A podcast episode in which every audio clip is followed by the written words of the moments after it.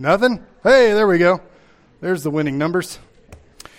Well, if you all are as surprised to see me up here, well, wait, how was that going to go again?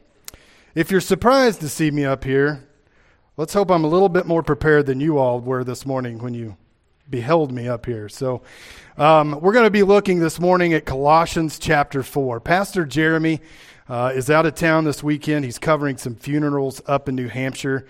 Um, and I'm going to do my best to try to make a sports analogy since he's not here and he has so much trouble with that. Um, the, the elders have uh, reached deep into the bullpen this morning, so here we are. All right. Um, we're going to be looking primarily at verses 2 through 6 in Colossians chapter 4. Um, our hope is that by the time we leave here this morning, we will all have a better understanding that prayer does take hard work, but it is a proven catalyst for the advance of the gospel, and that we are called that we are called to make the best use of our time to reach a fallen world. So, some background with Colossians, because you may be asking, why did he jump in way back there? Well, it's a great passage. Um, I've parachuted in in chapter 4, but church tradition holds uh, that this letter to the Colossians was written from a prison in Rome by Paul, uh, along with Ephesians, Philippians, and Philemon. The layout of Colossians is certainly Pauline. Uh, it starts with his typical salutations. He gets heavy on doctrine early on, transitions into practical living. And now we find ourselves here in Paul's last exhortation just before he begins his final greeting. Epaphras is mentioned in verse 12 of chapter 4. He's a convert of Paul and is most likely the founder of the church at Colossae. And he is passionately committed to see his church grow spiritually.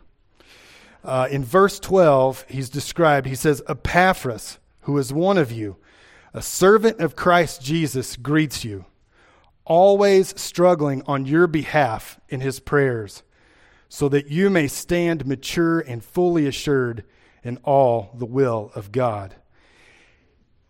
He prays in a struggling manner for the spiritual health of the body, and he knows that the eternal circumstances are at stake. Epaphras has traveled over a thousand miles to visit Paul in this prison to let him know what's going on within the church. So it says quite about says quite a bit about him and his willingness to work to advance the gospel. So, Paul's letter is preventative. Uh, it stresses the supremacy of Christ and stresses the continuing of walking in the faith. However, the content of this letter was to be shared with other churches. Later on in chapter 4 of Colossians, in verse 16, he says, And when this letter has been re- read among you, have it also read in the church of the Laodiceans, and see that you also read the letter from Laodicea. So they had this, for lack of a better word, a pen pal system where the letters were being changed, and Paul is telling them, read the letter from Laodicea and have that letter read to you all. The point this letter is written for all believers. That's your first blank there in part C part, point one. It's for all believers. Now, if you haven't figured it out yet, I have no seminary training. I took a small spiritual formations class just after college. Um, I didn't do well, but here I am. Um, but I am fluent, so my Greek and Hebrew struggles, right? I, I, I don't do well with those.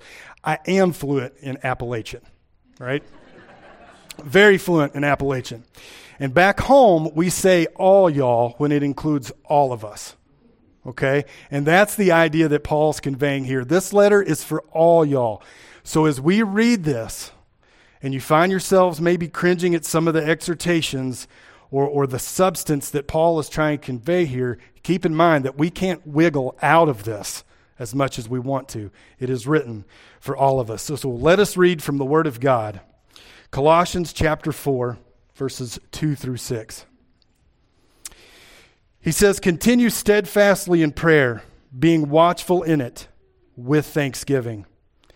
At the same time, pray also for us, that God may open to us a door for the word to declare the mystery of Christ, on account of which I am in prison, that I may make it clear which is how I ought to speak. Walk in wisdom toward outsiders, making the best use of the time. Let your speech always be gracious, seasoned with salt, so that you may know how you ought to answer each person. Let's pray. Heavenly Father, we are thankful to find ourselves on this side of you, your Son, the cross, and being able to glory in the work that Paul has put forth here in his letter. Um, give us the eyes to see and ears to hear and the hearts to understand the points that he conveys here in this letter. We thank you so much for the body, the chance to gather here, and may these words motivate us to reach a lost and dying world. Amen. All right, point two Paul's tutorial on prayer. So in verse 2, he says, Continue steadfastly in prayer, being watchful in it with thanksgiving. And within that first phrase, there's so much to unpack. Continue steadfastly in prayer.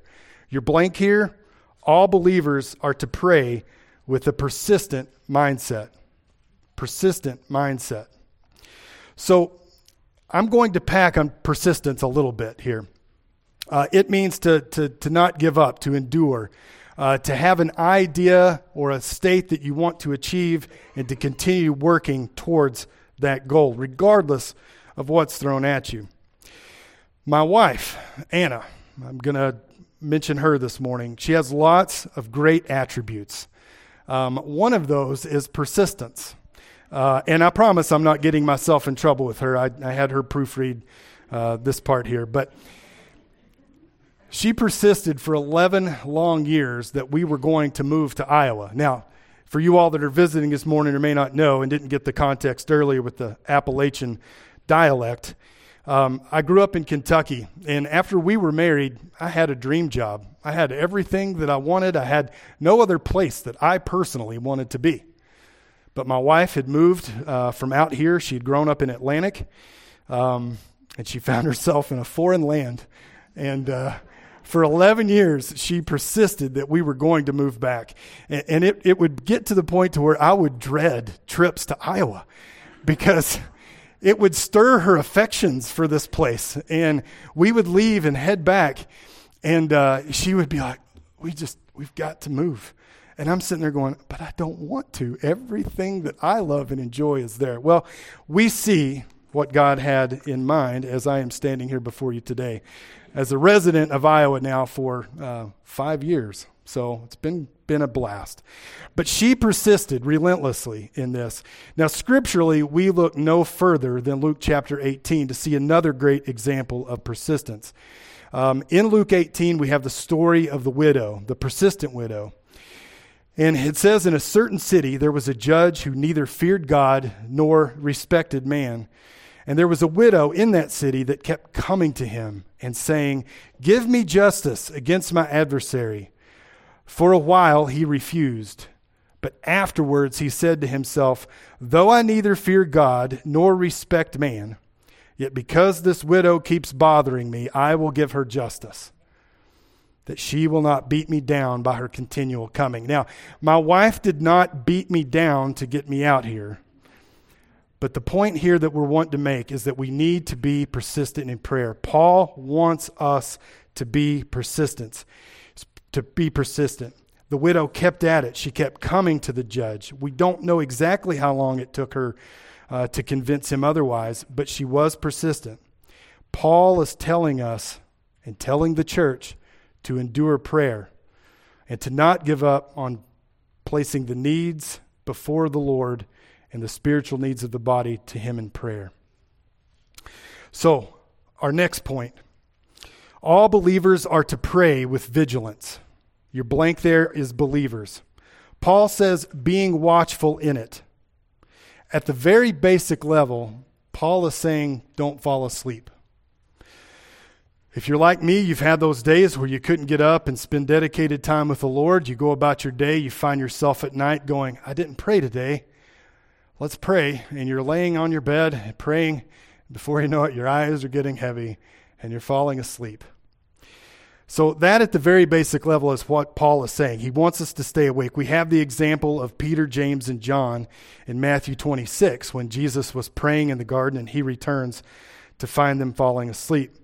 But Paul is reaching for something more in this passage. The idea of vigilance goes much more further than simply staying awake. The idea of vigilance can be better described by the way that our senses leap into the highest level of alertness whenever we encounter our fight or flight mechanism. If you would, turn to Ephesians chapter 6. Ephesians chapter 6. So, as you turn, a good example of fight or flight in this level of alertness often occurs with security teams, safety teams, our police officers, and first responders. Alertness to them is knowing what is happening when they go into a situation. If it's a fire or a car accident that our responders are going to, they need to survey what is going on to make sure that they're not going to further harm themselves to order, in order to make the rescue attempt or whatever it may be. Many carry and conceal classes will also talk of situational awareness. And situational awareness begins with the knowledge of the area around you. Let's say you go to dinner and you corner yourself into the room where you can see all the exits, you can see the entry points. You're making note of suspicious people, or you're even making note of conversations that are occurring that may be escalating uh, in tension or complexity or elevating in volume. So you kind of sense that there could be a fight going on. That, that's a simple example of what situational awareness is. It's being aware of what is around you. So let's read here in Ephesians chapter 6. Um, I'm going to start in verse 18 and then we'll bump back up further, but I want to make a point out of verse 18 here. So in verse 18 of Ephesians 6, Paul says, praying at all times in the Spirit with all prayer and supplication. To that end, keep alert with all perseverance making supplication for all the saints. He says, To that end, keep alert. But to what end? And that's where we'll jump further up in our text. We can jump back up to uh, verse 11. Paul says, Put on the whole armor of God, that you may be able to stand against the schemes of the devil. For we do not wrestle against flesh and blood, but against the rulers, against the authorities against the cosmic powers over this present darkness, against the spiritual forces of evil in the heavenly places. Therefore, take up the whole armor of God, that you may be able to withstand in the evil day, and having done all, to stand firm. And then in verse, verses 14 and 15, he begins to spell out what those pieces of equipment are. What Paul has done is he's painted a picture of a warrior or a soldier who is ready to go into battle. And then he says, To that end, be alert in your prayers. Why? Because we are fighting the devil. Verse 11 or 12 We do not wrestle against flesh and blood, but against rulers and against authorities and against the cosmic powers over this present darkness. I often do not give the devil credit for the work that he does. I allow my day to go about. If I see anything evil, I tend to blame it on someone just not being smart. If we see things going on, I typically chalk it up to bad decisions, and I don't give Satan the credit that Paul is giving Satan here. We simply have to be on guard, and we must be alert in our prayers and being watchful of what's going on around us. Satan is at work to halt the advance of the gospel, and Paul knows that. And he's asking the church here to be prayer, prayerful and alert in those things. He moves on later in the verse and says, with thanksgiving. Your next blank here all believers are to pray with a heart full of thanks. A heart full of thanks. Paul alludes to gratefulness and thankfulness earlier in his letter. In chapter 1, he has one of the most beautiful prayers that can be uttered as he's thankful for the people that he's writing the letter to. But he brings it up here again because Paul knows that thankfulness is an accelerant for humility and a poison to complaining. He wants the church to be humble when we petition our Lord. And he knows that if we're humble, we're much more likely to avoid complaining. And why are we to avoid complaining? In Philippians chapter 2, Paul says, Do all things without grumbling or disputing, that you may be blameless and innocent, children of God without blemish in the midst of a crooked and twisted generation, among whom you shine as lights in the world. What's at stake here when we grumble and complain is our testimony. Our lights, as they shine to an outward world towards outsiders, can be completely ruined if we walk around with a grumbling and complaining attitude. And Paul is telling us that it has little place in our prayers. Now, there are plenty of prayers in the Psalms where questions are asked, but those are not persistent, they are not consistent. The example that Paul here, the sandwich, I'm going to use another food analogy. The sandwich that Paul is laying here is persistence, watchfulness, and thankfulness. And when you when you go by that, we must remember that we cannot complain in our prayers for them to be effective. We have a war to wage and to fight with the help of our Lord. So, what does verse 2 mean for us? How can it apply to our lives? Well, Paul is calling us to an intentional, vigilant, and thankful approach to prayer. If you're saying to yourself, My life is so busy, there's so much going on, carving out time to be intentional in prayer is just too difficult. Not to worry. It's common for all of us. Anybody in this room would probably tell you they struggle with the same thing. And that's why Paul is addressing it here. Remember that Satan wants you to be too busy, he wants you to be too distracted to pray. That is one of his strategies. One way to combat this is to come up with lists. It's a practical thing to do. Create a list of things that you're thankful for. They can be material things, they can be spiritual things, uh, they can be praying for the body of believers around you. Pray specifically for things that you can be vigilant for. If you know that Satan is doing work with someone that you know, pray for that person. Obviously, we're going to pray for the ailments and the needs and the physical things that we typically do. But imagine if we were to go beyond that and begin praying for f- people within our body to be fully assured, to stand mature. Those are the things that we can put on these lists to pray for. And finally, another list that we can make is a list of distractions. If we're honest with ourselves, there's plenty of things that distract us from spending time in God's Word and praying. If you have a habit of doing this at work, at your desk, and you find yourself being distracted, you may want to consider finding another place to pray. If it's your phone, I know this is going to be a sore subject. If it's your phone, dedicate time during the day to put it away. Spend time in prayer, even if it's 15, 20 minutes. The idea that Paul's wanting us to leave with here is that we are to be building these habits so that we can be effective in our prayers. If it's your kids that can be a distraction, if you stay at home, work with your spouse to find time during the day for you to be able to draw away and pray so that you can pray undistracted.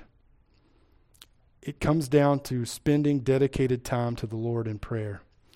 Remember that there's a war being waged here and that we could pray as Epaphras prayed, praying for assurance, for maturity, assurance, and resistance to temptation.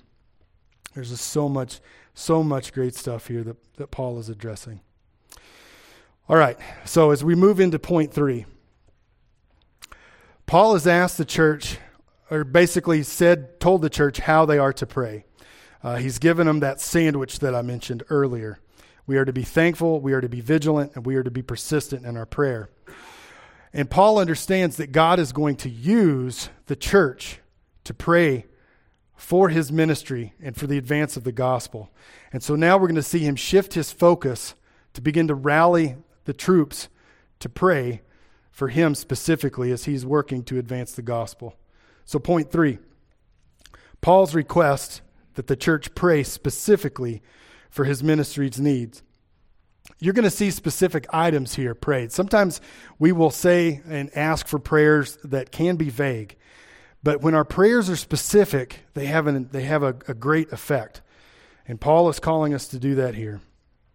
So, your next blank for opportunities for the word. For opportunities for the word. Paul says, at the same time, pray also for us, that God may open to us a door for the word. Paul is asking the church to pray for him and his team here. The team is mentioned in chapter 4 a little later on. Tychicus, Onesimus, Aristarchus, Epaphras, I've already mentioned, Luke the physician. These are all names of people that are part of what Paul is working to accomplish in that region. And he's asking the church to pray for them. A few weeks ago, we had a friend of ours visit our home from our church in Kentucky. She's currently serving on the continent of Africa in the mission field. And it was encouraging to hear her stories of what was occurring and, and what she was seeing. But I kept hearing her say that they were praying for open doors, they were praying for opportunities. And I marveled because I was preparing for the sermon at the time, and I kept thinking, how marvelous that our missionaries today are praying the same exact words Paul wrote to these churches. Pray for open doors, pray for opportunities that the word would go forth. The early church was constantly running into obstacles to the advance of the gospel. Um, Paul wanted, wants to make the most of every opportunity with his team here. He wants his team to be able to go where the Spirit leads, and he's asking the church to pray for those opportunities. Satan was working to hinder Paul's ministry and their work to advance the gospel. Think about it. He's thrown rioters, he's thrown mobs, he's thrown persecution, he's thrown shipwrecks at him. He's doing everything he can to stagnate the work of Paul and his team.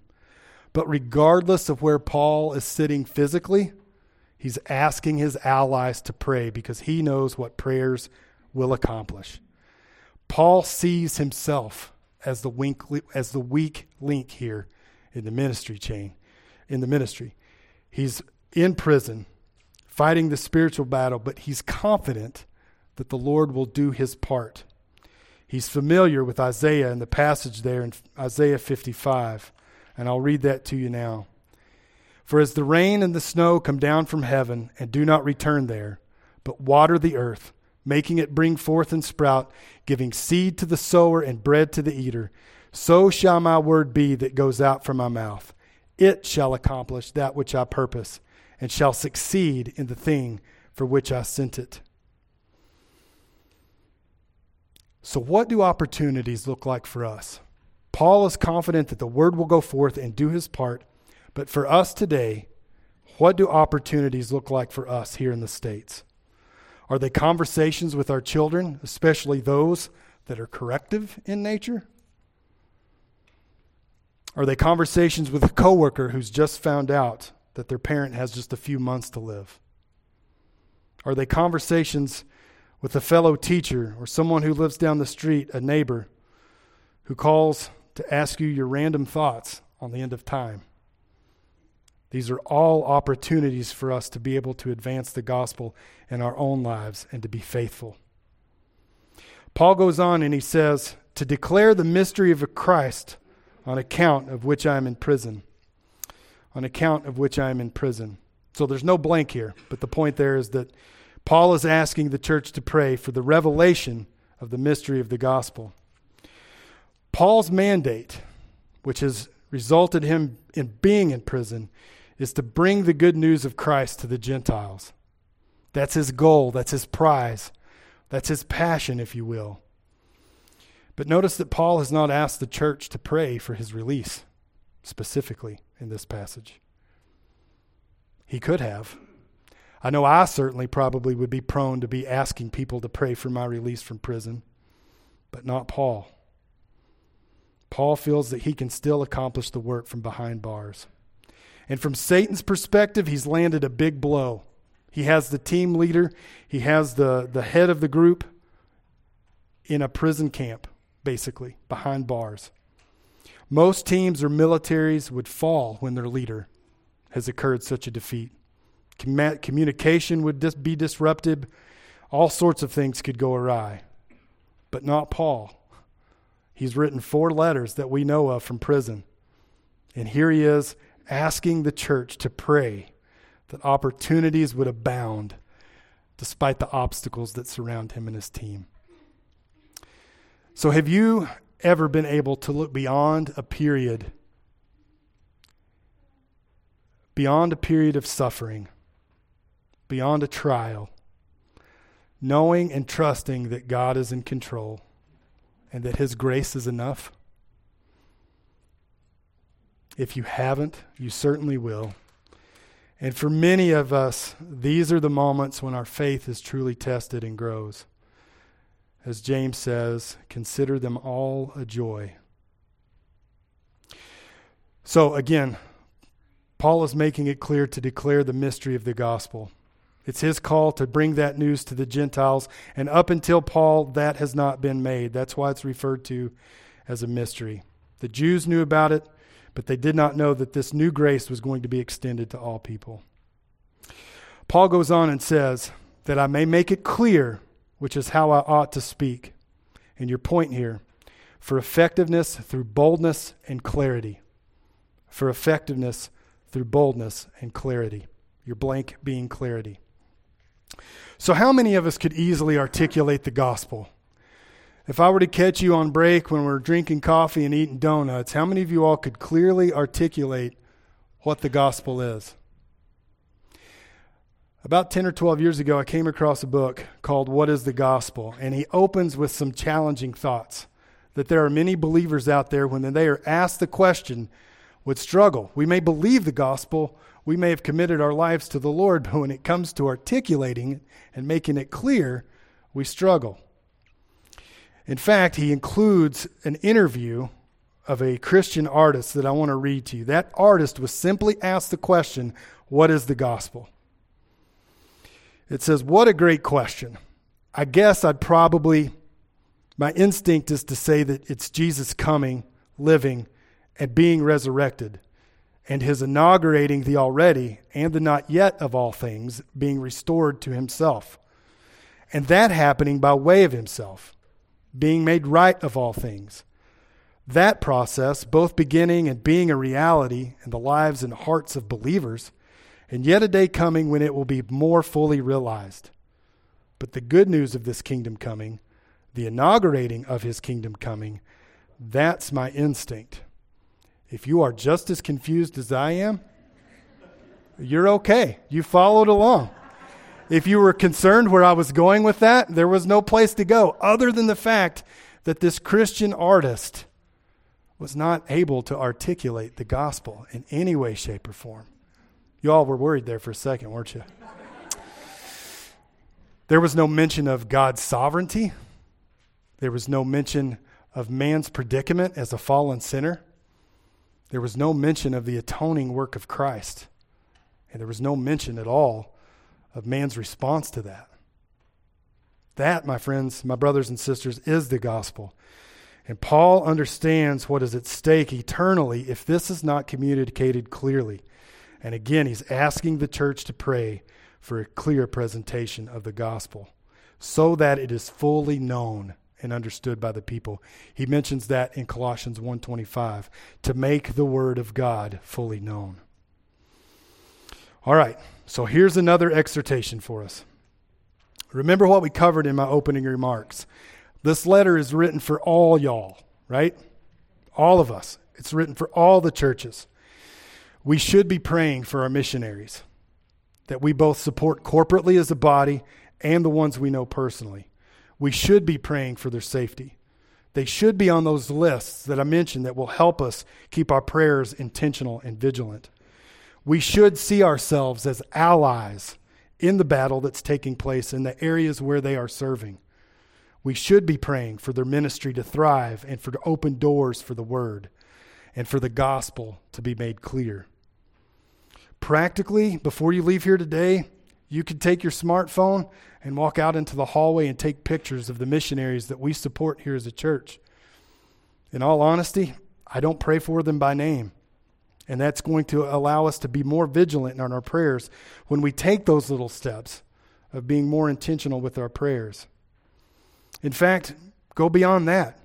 Do your best to keep up with where they are on the reports that they're given. Each quarter, our, uh, our deacon of missions comes up and gives a report. We should be paying closer attention to those so that we can pray for those men and women that are out there on the front lines. We should be lifting up these brothers and sisters in Christ. But let's not leave ourselves out of the front line of ministry. It would be really easy to stop here and I'd have plenty time for a closing song. But Paul doesn't stop there. He presses on in this passage. And so, a question that I would like for you all to consider as we move forward here is what would our ministries, our ministries, look like as domestic missionaries? Now, we are obviously waiting for a home and have hope in a home that is yet to be lived in. So, in a sense, we are foreign missionaries. But as domestic missionaries here in the States, what would it look like if we prayed for doors to be opened? If we prayed that the reality of Christ be clearly communicated? Some of you may be asking, how would we even get started? And that brings us to verses 5 and 6. Paul's admonishment for wise living amongst outsiders. Point four Paul's admonishment for wise living amongst outsiders. Your first blank here believers' lifestyles should be distinct from the outsiders. Believers' lifestyles should be distinct from the outsider. Paul says, walk in wisdom toward outsiders. Now, if you were at the state fair a few weeks ago, you probably saw lots of interesting people. But I promise you, you probably could spot a dad from a mile away. We dads are pretty distinct. We have cool white shoes that we wear. There's debates whether they're the New Balance or the Nike Air Monarchs. Um, we do we we are often distinct. We have shirts that have jokes on them. As a matter of fact, one shirt that I saw at the fair said, "This isn't a dad bod; it's a father figure." Right? It's not a dad bod; it's a father figure. It is a joke on a shirt. It's fantastic. Dads can be distinct, and another thing of distinction this morning I'll throw in here um, there's another very handsome man that attends this church that I often get confused with. Uh, my brother in law, Timothy. Uh, just this morning, in fact, I was walking out to the car and I was told, Hey, thank you so much for fixing my dryer vent. And I'm like, Yeah, no problem. that, that wasn't me. That wasn't me. That was my, my brother Tim. So Tim, we got to do something to make ourselves more distinct for one another. I think he may go with a Fu Manchu, is what he told me this morning. So, my wayward point here, to bring us back, is that as Bible believing followers, our selfless approach to wise living should be distinct from those around us, from outsiders. Our morality will often stand out, but even in the way that we conduct our businesses, the way we speak to other people in our offices, the way we avoid gossip at work, these will often cause us to stand out. When we help other people in need is another great way. But there are plenty of good people out there that do good works, that do good things, that probably aren't true believers.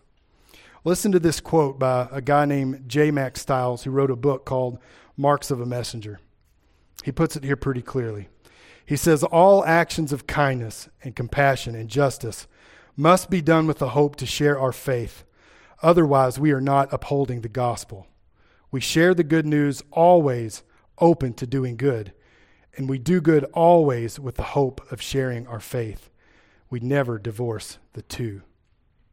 So the point is here we can do good works, we can do good things, but we do that with the hope of being able to share the gospel. If you would, flip to Romans 12. Flip to Romans 12.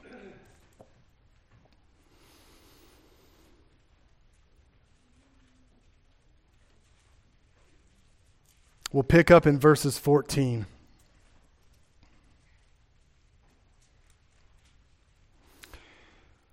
Romans 14. It says, Bless those who persecute you. Bless and do not curse them. Rejoice with those who rejoice. Weep with those who weep. Live in harmony with one another. Do not be haughty, but associate with the lowly. Never be wise in your own sight. Repay no one evil for evil, but give thought to do what is honorable in the sight of all.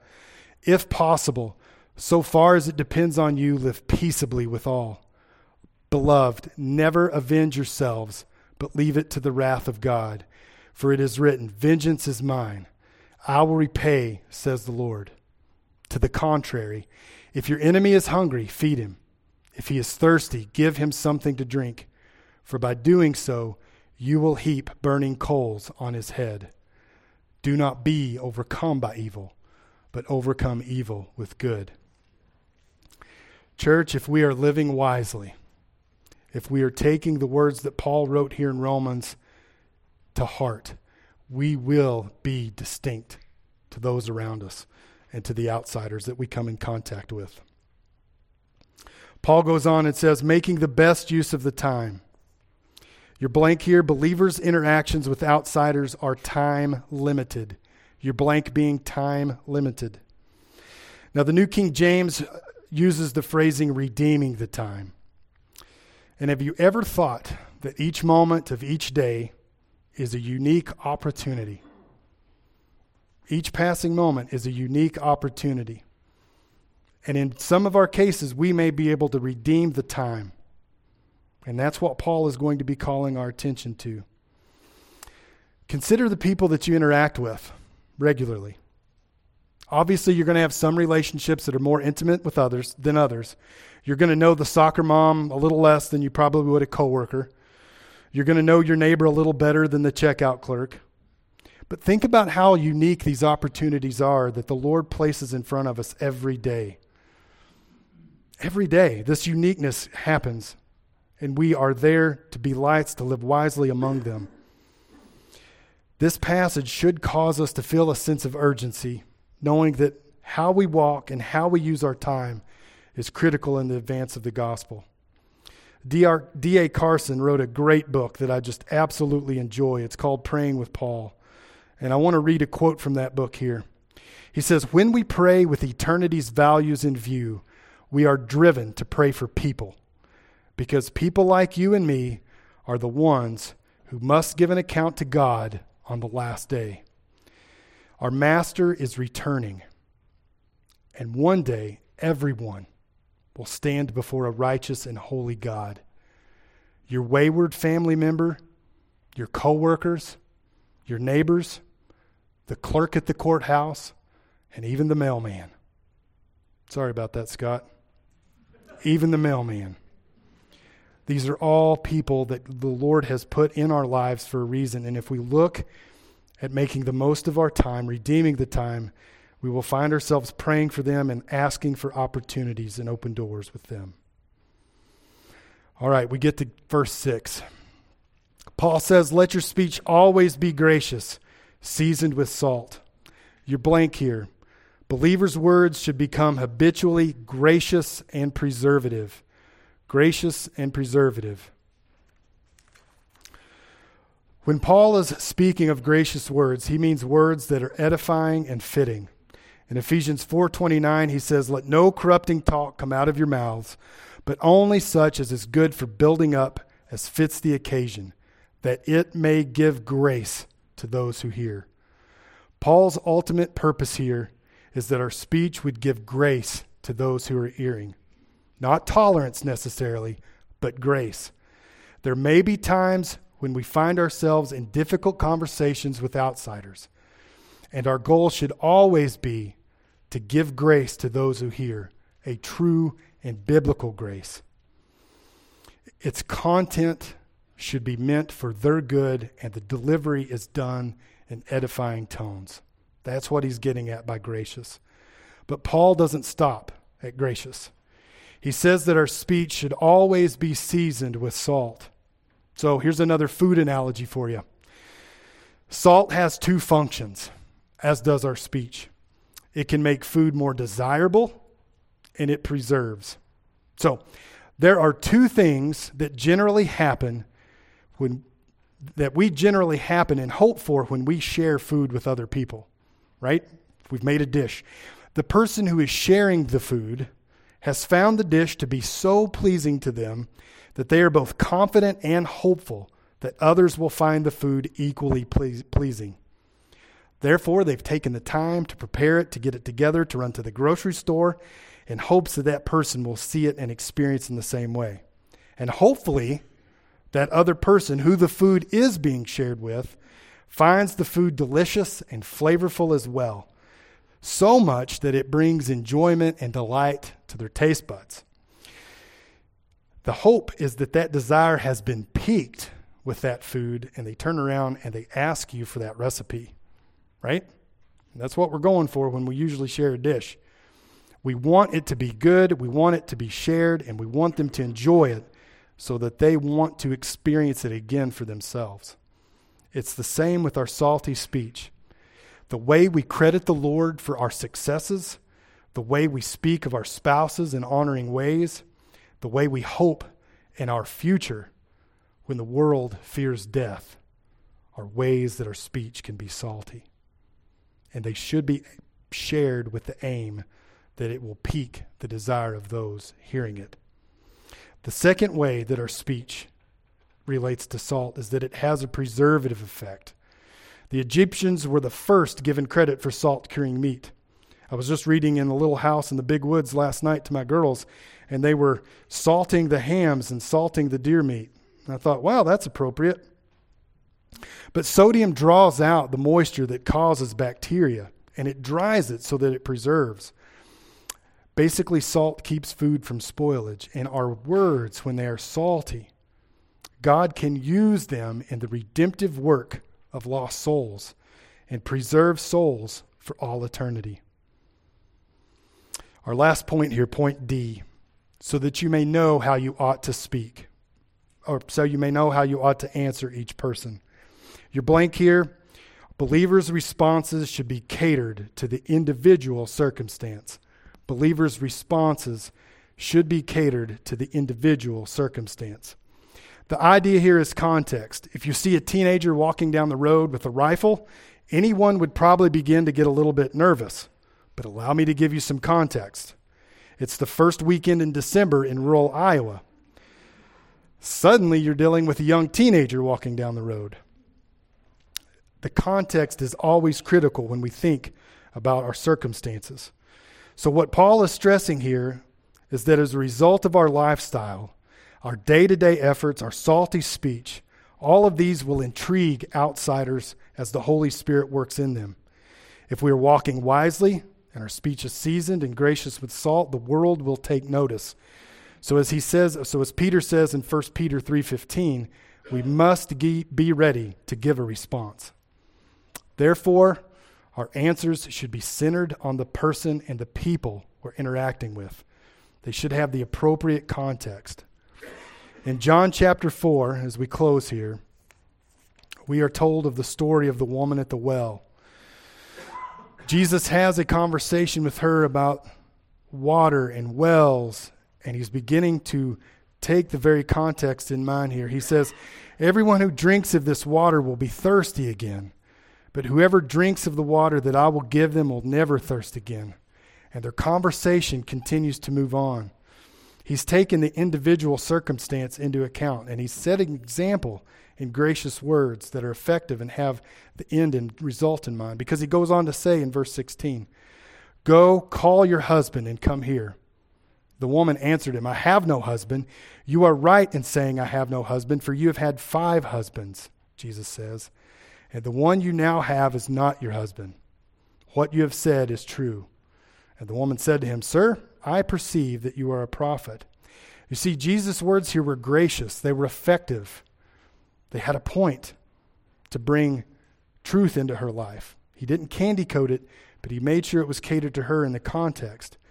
He also talks to Nicodemus and the rich young ruler, but he does it in a different way and has a different result.